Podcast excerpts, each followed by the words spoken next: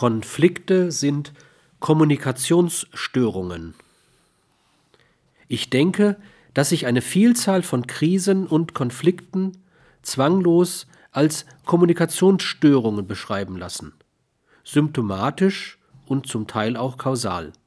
Das hat selbstverständlich erhebliche Folgen für die Bewältigung und Vermeidung von Krisen und Konflikten, seien es nun individuelle oder soziale